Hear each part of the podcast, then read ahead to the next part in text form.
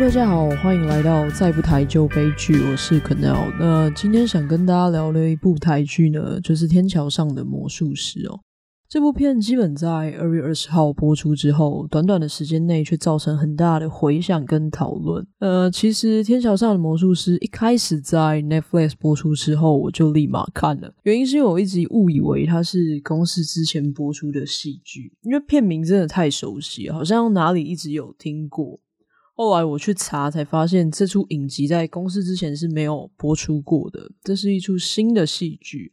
会觉得它很耳熟的原因，是因为它其实改编自一本很有名的小说，就是吴明益老师的《天桥上的魔术师》。那这本书在文学圈是相当有名气的，所以大家如果有听过，大家会或许跟我一样觉得很耳熟的话，也不用太意外，因为它本身的原著就是蛮有名的。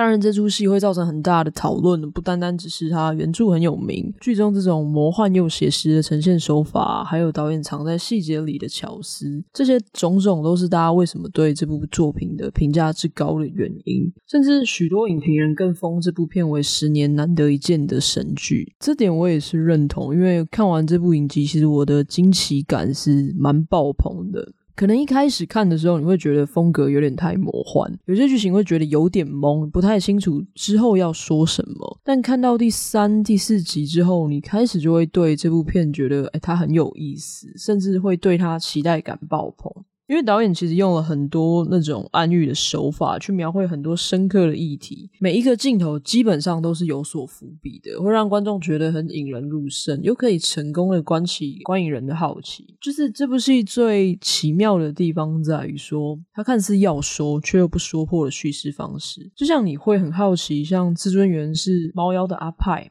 他性向到底为何？然后像 Nolly 他到底去哪里了？那金毛怪的爸爸是不是对他有性暴力的倾向？就是这种很蜻蜓点水式的勾勒跟留白，就会给观众有一种互动式的关系，但你又不会觉得太艺术化，或者是太曲高和寡的感觉。就像有时候我也会看一些艺术片，虽然说艺术片会用很多意象或者是留白的方式呈现给观众一种想象空间，但有些真的留得太白了，你真的会没有那个慧根跟电影产生共鸣，或者是他有时候就是埋得太深。你根本没有注意到，镜头一过就过了，然后你可能回到家，你脑袋还是懵的，甚至你有时候不会好奇去了解这部片到底要讲什么。那这部影集就让我觉得在这地方做的是非常相当精准到位的。所以你后面看播出完成后，呃，还是会有很多网友在讨论它的剧情啊，还有隐藏版的寓意，就是它留的钩子是有勾到观众的好奇。但要说到我真的爱它的理由，其实是因为这出影集的时代背景太吸引我了。我自己本身是时代剧的铁粉哦，所以基本上只要是时代剧，我都不会错过。那这部片的场景其实就设立在八零年代的中华商场，基本上中华商场这地方是台北四五年级生们的集体记忆了。所以只要在那个年代有走跳的人哦，对中华商场基本上都是不陌生的。虽然我没有经历过那个年代啦，但是光看场景就觉得非常的身临其境。导演有说预算是两亿，但是光是场景就吃了八千万，所以等于是二分之一嘛。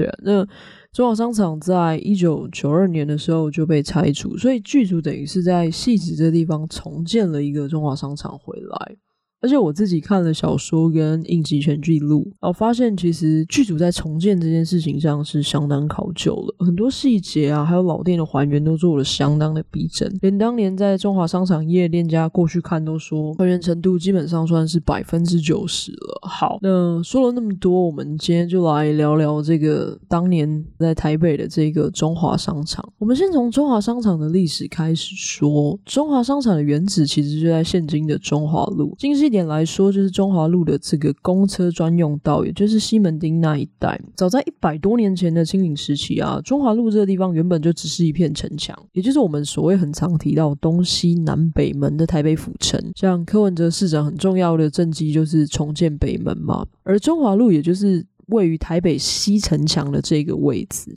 不过后来迎来日本统治之后，台湾开始推动现代化，所以这些城墙城门就让当时的日本政府觉得非常的碍眼，然后也阻碍交通，所以于是就勒令拆除。刚开始是先把四座城墙全数拆除，拆了墙还不够，日本政府还想拆门，所以于是第一个就拆了西门的城门。那一拆之后，不得了了，民怨四起。于是日本政府收到民怨不断，就想说啊，那算了，其他就保留，不要再拆了。于是西门就很倒霉的成为那个唯一被拆掉的城门，只保留西门町这个地名。于是没了城门，也没了城墙的中华路，就在那个时候被日本政府改建成明亮宽敞的林荫大道，就是周末大家可以情侣可以去散步那种啊，绿色植被的林荫大道。随着日本殖民结束哦，啊，国民政府撤退来台哦，带来当时大量的军民渡海来台嘛。当时来台的军民其实因为处境其实是很困苦的，都没有地方住。刚好中华路这地方就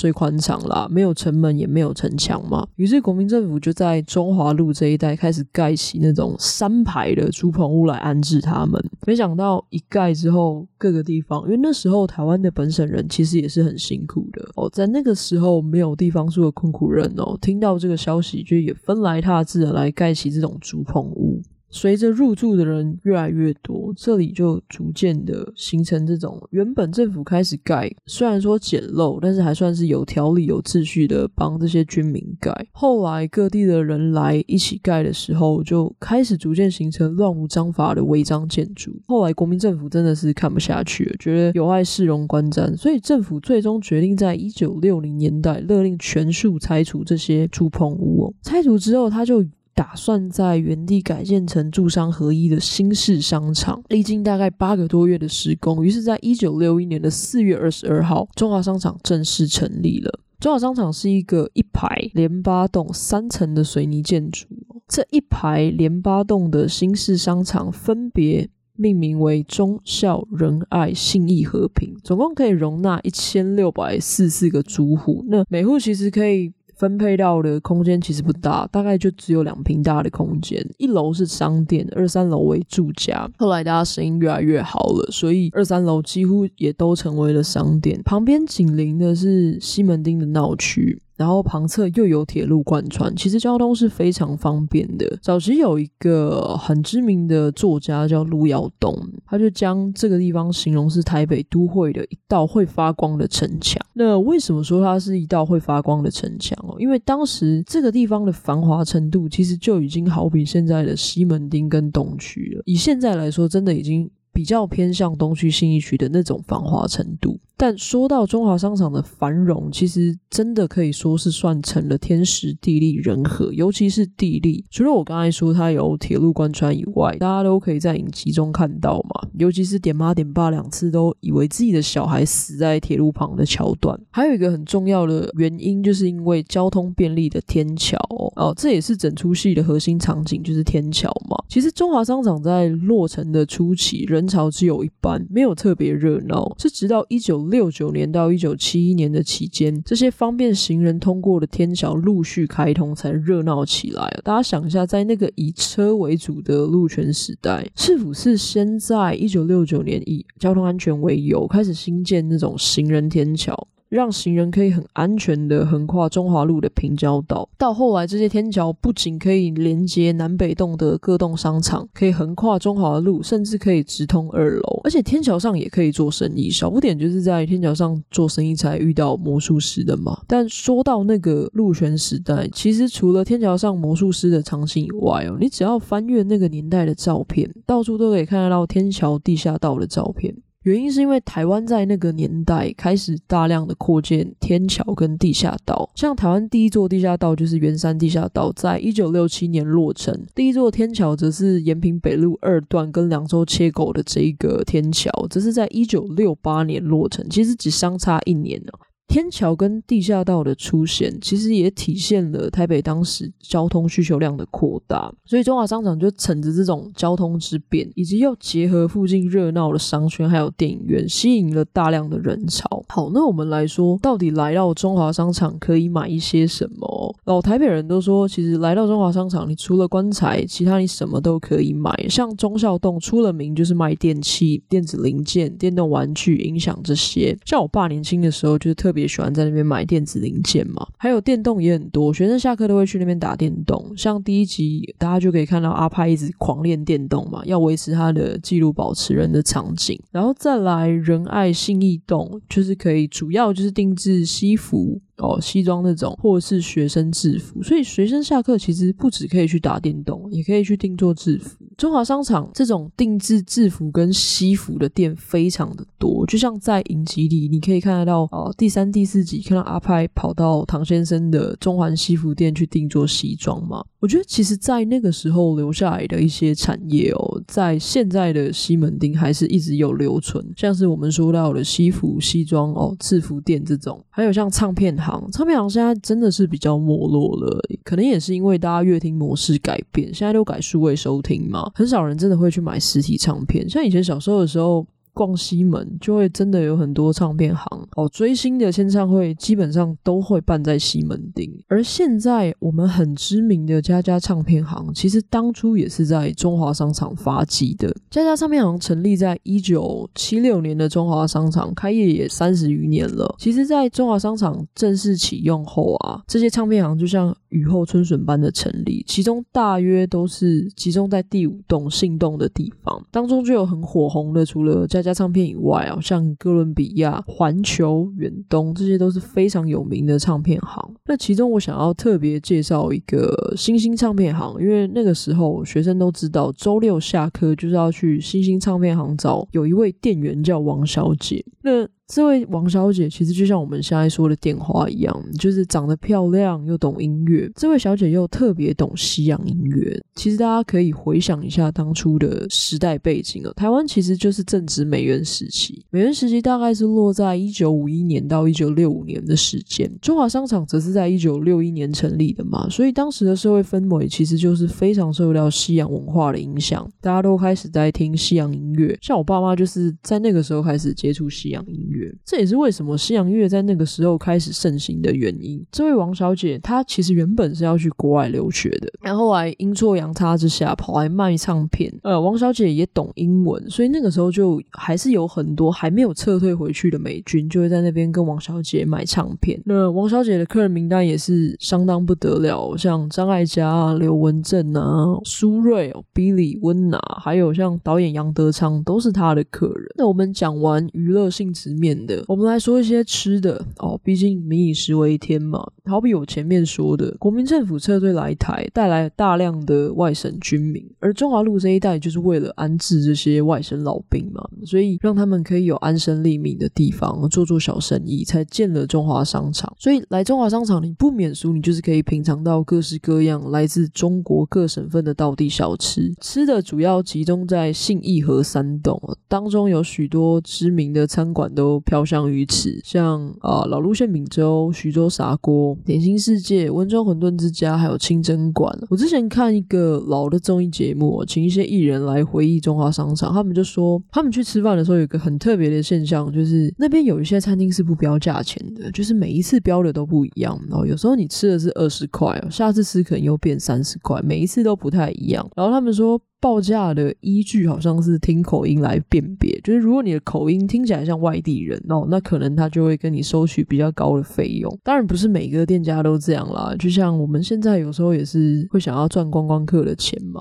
这就是一个在当初中华商场很特别的文化。那说到餐厅哦，其实当中最有名的就是点心世界，也就是影集中小巴哦，小巴的养父老李开的店。他登场的集数就是在第六集的一开始，黄小平不是跟老李分手嘛，然后来到锅贴店跟他一群朋友吃东西。大家有印象的话，点心世界的装潢其实就像教室那样子，就是四方形的木桌椅，桌垫下压着菜单。桌子一定要斜着四十五度摆放哦，墙上还会挂着鲜肉锅贴的匾额。影集中真的可以说是完全复刻了点心世界的场景。点心世界可以说是所有来中华商场的人哦必吃的口袋名单。大家都说来点心世界，你一定要点一盘锅贴配酸辣汤。其实现在还是可以看得到点心世界啦，但是是由小南门集团重新经营的小南门点心世界。这个故事是据传说，点心世界的赵老板哦在。面临中华商场要被拆除的时候，因缘际会下遇到了小南门集团的张老板哦。张老板先前只是在路边卖豆花摊，后来卖着卖着，生意越做越大，之后就建立起豆花王国小南门集团。因此两个人就协议合作，就。让点心世界老店重新开张，所以才有今天的小南门点心世界。大家如果有有兴趣的话，可以去吃吃看啊，因为现在很多百货的地下街都有小南门点心世界。但是当初有一些当初吃过中华商场老店的人都觉得，哎，其实味道是差蛮多的。那除了我说的这些啊，还有很多中华商场的一些商业模式都在影集中很经典的被复刻出来，像是喝茶、算命，或者像宫庙报名牌，还有一些军用品店哦，专业戏服戏学。那个时候在演京剧或是租道具的人，一定都会特别到中华商场买戏服跟戏靴，以及还有很多知名的店家都是在中华商场发迹，其中像是宝岛钟表、真北平烤鸭、真北平烤鸭，如果大家有印象的话，就是在公厕的场景前面有一块招牌写“正北平烤鸭”，戏里是写“正北平烤鸭”的原因是因为剧组其实当初没有拿到店名的授权，所以才会写“正北平”。然后还有像菲菲军警百货、李大吉礼品正章，那这间李大吉礼品正章在全盛时期的时候拥有十三间店面哦，算是中华商场当年非常当红榨汁机的店家，也可以说是台湾礼品店的龙头。他卖的就是像奖章、奖杯哦、奖状这些的。导演有特别提到，其实当初。天桥上的魔术师在重建场景的时候，很多道具都是跟李大吉借的，甚至这家老店也提供了剧组很多的口述历史，帮他们还原的时候是有所考据的。再来，还有一个场景我想要特别说一下，就是霓虹灯。在看整部影集的时候，大家。不难看到这些大型的霓虹灯，尤其是在浪夜景的时候更是鲜明哦。的确，那个时候中华商场一到夜晚就是被五光十色的霓虹招牌给包围哦。这是因为商场在启用后的第二年，也就是一九六二年的八月，台湾第一家广告代理商国华广告跟台北市政府签约，要承揽中华商场屋顶所有的广告经营权。国华广告之所以会看中中华商场作为地标的原因，是因为就像我们前面提。提到嘛，中华商场旁侧是有铁路贯穿的。那人们从南部搭火车北上的时候，虽然不会在西门这个地方下车，但是最后。最后是在台北车站下车，但是行车路径就是一定是会经过中华路。那旅客们一往窗外看的时候，就会看到这些霓虹招牌，于是就形成了很好的广告效果。甚至在一九六四年的时候，松下电器的公司为了宣传国际牌的企业形象，便在中华商场信动的南端顶楼搭建了一个高度几乎快要比建筑物还要高的巨型霓虹灯招牌，也就是我们整出影集你在天台上频频可以出出现的那一个超级大的红色霓虹招牌。这边我特别提一下哦，这个比建筑物还要高的国际牌的招牌，不止在影集里频频出现的，在原著的小说里也是留下非常多的足迹。而导演杨雅泽也有特别提到，其实以戏中设定的年代，霓虹招牌其实是不应该出现。原因是因为剧中的设定年代非常精准的设立在一九八五到一九八八，导演会这样设定，其实是原因是因为一九八七才戒严嘛，所以一九八五到一九八八刚好就是从戒严到解严，整部戏他想要呈现的时代感就是社会风气从那种压抑禁锢转换到自由的氛围。但是国际牌的霓虹灯其实早在一九八五年的时候就被拆掉了，因为一九八五的时候市府是因为怕招牌让建筑物承受过大。的重量，然后还有漏水等原因的考量，全数撤下顶楼所有的广告招牌。但是导演最后还是放了这个霓虹招牌的原因，是因为他想要让观众更有时代感。毕竟这个国际牌的大招牌算是中华商场很经典的城市印象嘛，于是还是放入了这个霓虹在戏里。那除了这个巨大的国际牌招牌以外，还有像是大同电器、黑松沙士、精工表、刘克干这些很知名的企业，都曾经在商场的顶楼架设霓虹广告，台湾就是从那个时候开始才开启这种户外广告的媒体时代风潮。我觉得这就是为什么我那么喜欢《天桥上的魔术师》的原因，因为我觉得既然身为时代剧，他没有把这种时空背景就当背景，他们花八千万去改，不是只是很认真的去呈现当初的那个时代背景，而且他们是很巧妙的把它融入戏剧中，让观众对这些场景是有所记忆的。这对我来说反而是。一种算是很写实、很很有诚意的写实啊，所以我才说这部片是既魔幻又写实，让这些有经历过那个年代的台北人，透过剧情啊回忆起当初的那个年代。像我朋友他们家爷爷就是当初在那个那里做生意的外省人，他自己身为外省第三代哦，看这出戏对整个场景感到特别的怀旧。对了，我想要说一下，说到外省人，大家可能听我前面介绍会认为中华商场全部都是外省人居多哦，因为大家想说，呃，当初国民政府就是为了要安置他们才建中华商场的嘛，其实不然哦。除了一九四九年来的老兵，这里还聚集了各地来讨生活的困苦人哦，当中也包含更早来台的中国人，然后再加上其实中华商场的使用权利是可以转卖的，所以不少外省二代接手之后啊，就会转手给本省人或是客家人，客家人尤其是集中在中东这个地方，这点大家在影集当中也可以留意得到，像小不点他们那一家就是本省人嘛，像点妈骂人的时候，很明显都是讲台语，然后像阿派他们一家就是客家人哦，尤其在石狮子那一集更明显看到那种客家人的文化跟语言，然后开点心世界的老张就是外省人嘛，然后像在三旗制服店里面工作的阿高哦，他就是原住民，所以那个时候的中华商场是由各地来讨生活的困苦人聚集而成的，不是只有外省人，他就算是一个哦很多元的小型聚落，当然主要的人口构成还是外省人居多啦。那也因为中华商场其实算是住商合一的关系哦，大家的邻里关系其实都很紧密。其实中华商场的居住形态有一点像眷村，就像剧中演的一样，就是当一家发生什么事情，马上就会成为街坊邻居口中的八卦。一家打小孩，或者是有什么家丑之类的，隔天大家都会口耳相传哦。这也是为什么很多人都说啊，眷村的妈妈特别爱面子。其实我觉得不只是眷村的妈妈爱面子啦，只要是邻里关系紧密的居住形态，大家为了避免成为别人口中的闲话嘛，所以其实难免都会很爱面子，也会因此变得很爱去跟别人比较啊。因为你一个不小心，你自己的小孩闯祸或者是不如人，你马上就是会被传千里。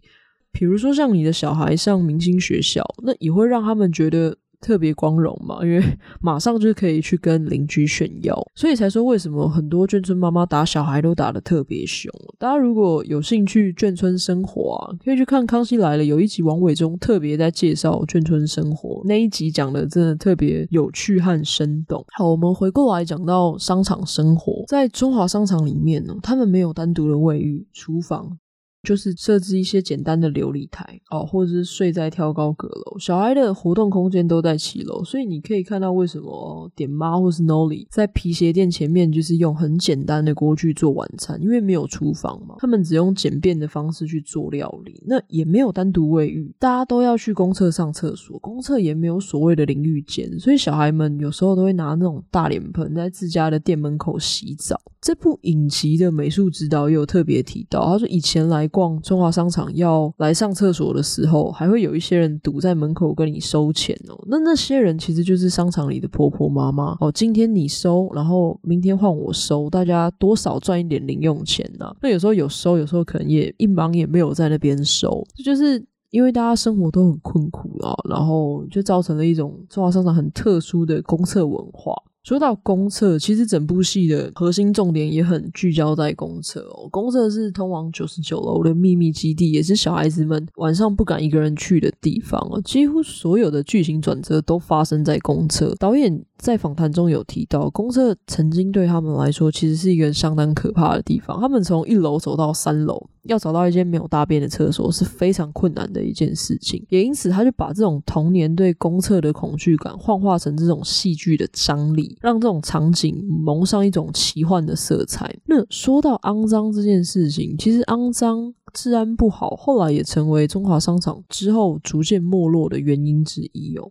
在一九八零年代啊，中华商场后来就是确实就是因为脏乱、治安不好哦，逐渐没落。再加上台北的商业重心逐渐向东移嘛，然后再加上原有的消费形态快速的改变，显得陈旧的中华商场就没有吸引力，然后导致日渐衰退，影响力也大不如前。再者，又因为租约到期以及捷运的新建计划当中，路线是需要经过中华路的，必须设置西门站，所以政府在权衡的考量下。哦，最终决定在一九九二年拆除中华商场。但是当初政府也不是说呃要拆就拆哦，就像大家听前面听了一轮就知道，这里基本上都是外省人人居多，所以算是国民党的铁票仓。呃，租户内大家年纪都较大哦，年长者居多，有些租户的经济能力也较薄弱，大家都不愿商场被拆。那再加上有产权争议的问题，因为居民认为中华商场的产权其实不属于台北市政府，所以市府无权拆除，在官民之间就产生了这种认知上的争议。拆除前夕甚至频传激烈的抗争。大家要想那个年代哦，其实那个时候的社会氛围已经逐渐开放了，因为已已经解严了嘛，而且民进党那时候也成立了。民进党是在一九八六年成立，所以国民党相对而言其实是会有一些压力的。而那个时候的国民党也不像是他刚来的时候话剧也跟当的年代嘛，所以其实住户的反对声音给国民党带来不少的压力。于是后续就开始提一些补偿的方案啊，包括啊未来让他们优先进入西门地下街，然后提供相关费用的补偿等等。讲到西门地下街哦，因为当时的市府的规划是希望可以学像日本东京那样，就是都改地下化，新建地下街、地下广场这种。其实，在一九八零年代，台湾那时候就开始已经铁路地下化了，所以在后段的时期，中华商场旁边是看不到铁路的。OK，那市府就是希望透过西门地下街来安置这些住户，让他们还是可以有地方继续做生意。那每户也发放呃五十万元的救济金。并且让他们优先配售国宅。当然，租户们当然还是觉得这些措施其实都不够完善啊。尤其是你安置计划都尚未完成，政府就决定将商场优先拆除哦。店家基本上是等到好几年之后才等到安置，长期累积下来的客源早就断了。那国宅也是要花钱买嘛，但是你维生工具都没有，哪来钱去买国宅？所以现今就有很多的文史学家就认为，其实政府应该仿照如今像南门市场拆除的模。模式，先让店家暂时搬进中继商场营业，再规划后续的安置。但是就算这样子啊，然后现实还是现实哦。即使居民的不断抗争跟陈情哦，最后在一九九二年，中华商场还是被拆除了。但是有些店家就开始乔迁到西门町附近的商圈，电子类则是像移到光华商场。其实我们现在逛西门町，其实都还是可以看得到当初留下来的商业形态嘛。就像我前面有说的，像是什么唱片行、制服店哦，好像我高中的制服基本上也都是去那边定做。那我最近听到很多四五年级生，因为看了《天桥上的魔术师》哦，大家都特别跑到西门红楼那一带去怀旧一下。虽然人事已非啦，物景也不依旧了，但是。依我一个真的没有经历过那个年代的年轻人来说，我还是隐隐约约感受到它存在过的痕迹。当然，中华商场的消失真的让很多人都很遗憾和不舍。大家都说，中华商场之所以在大家心中留存这么久和这么感念，其实就是因为它在大家还舍不得它离开的时候就被迫消失了。这让我想起《康熙来了》停播，的确也是如此嘛。蔡康永当初在访谈中提到，他突然决定要关掉节目，是因为他希。希望观众都还喜欢这个节目的时候去结束它，因为他希望之后观众想起这节目的记忆依然是美好的，而不是等到观众都厌倦这个节目，然后收视率也掉到不行，才被迫关掉节目。急流勇退才是保存它最美好的样子跟方式。其实我认为中华商场的消失也贯穿了这部戏的核心概念，原来消失才是真正的存在。有些东西如果一直存在，我们真的感受不到它的美好，甚至往往会。会忽略。导演也有提到，就小时候，如果你有一个很爱的铅笔盒哦，因为你一直放在抽屉，它一直存在，其实你完全感受不到自己对它的喜欢。直到有一天它消失了，你才会发现哦，自己哦，原来曾经有一个铅笔盒，他很喜欢，但它消失了。但是铅笔盒的样子，至今都会留在心里。这确实如此啊，我自己常常也会有这样子的生命体验哦，就是很多东西的确是直到失去后才记起它的美好。但是物质上的东西可能确实可以如此啊，但我还是希望说，大家都可以珍惜自己拥有的每一个当下，无论亲情、爱情、友情，皆是如此。但这不容易做到啊，这真的不容易做到，因为人的生命真的有太多角色要完完成嘛。我们往往会因为忙碌啊，或者是过于积极追求现在的现实生活，而忽略很多事情啊。这我也还在学习哦，因为往往一直都在的东西，其实最容易忽略。觉得这种存在就是感觉好像理所当然嘛，就好比空气，你呼吸的每一口，你都不觉得它有多重要，甚至你看不到它的存在。可是人类没了呼吸，反而就活不成嘛。所以珍惜当下虽然是很老生常谈的一句话啦，但是却是我们现在都很难做到的事情。因为我们往往其实就是盼着未来啊，追忆着过去。那每个当下往往就在这样的前后张望下给耗尽了。但是没有每一个当下的造就，哪来过去跟未来这样的时间线？我自己也一直犯这种错误啊。但我最近是真的体会到，珍惜就应该是专注于当下的所有，所以才会有那句话说：“愿你余生所有的珍惜都不用靠失去来懂得。”但是，即使消失或错过的东西，大家也不用为此太感到惋惜，或者是觉得啊很遗憾哦。这部戏的核心概念哦，原来消失才是真正的存在。透过有形的事物消失，转换成一种无形的美好记忆，我觉得也是用一种很美的角度去诠释逝去这个议题。好，那不知道大家看完这部影集有怎样的感想呢？原本是想说要做彩蛋解析给大家啦，但又又怕有一点太长，所以我这边就先不说。那大家如果看完有兴趣的话，也可以再上网看一下彩蛋解析，还有一些剧情的讨论。那我之后有时间的话，应该也会在 Instagram 专门做一则关于彩蛋解析的懒人包给大家。那今天的节目就先到这边喽，谢谢大家的收听。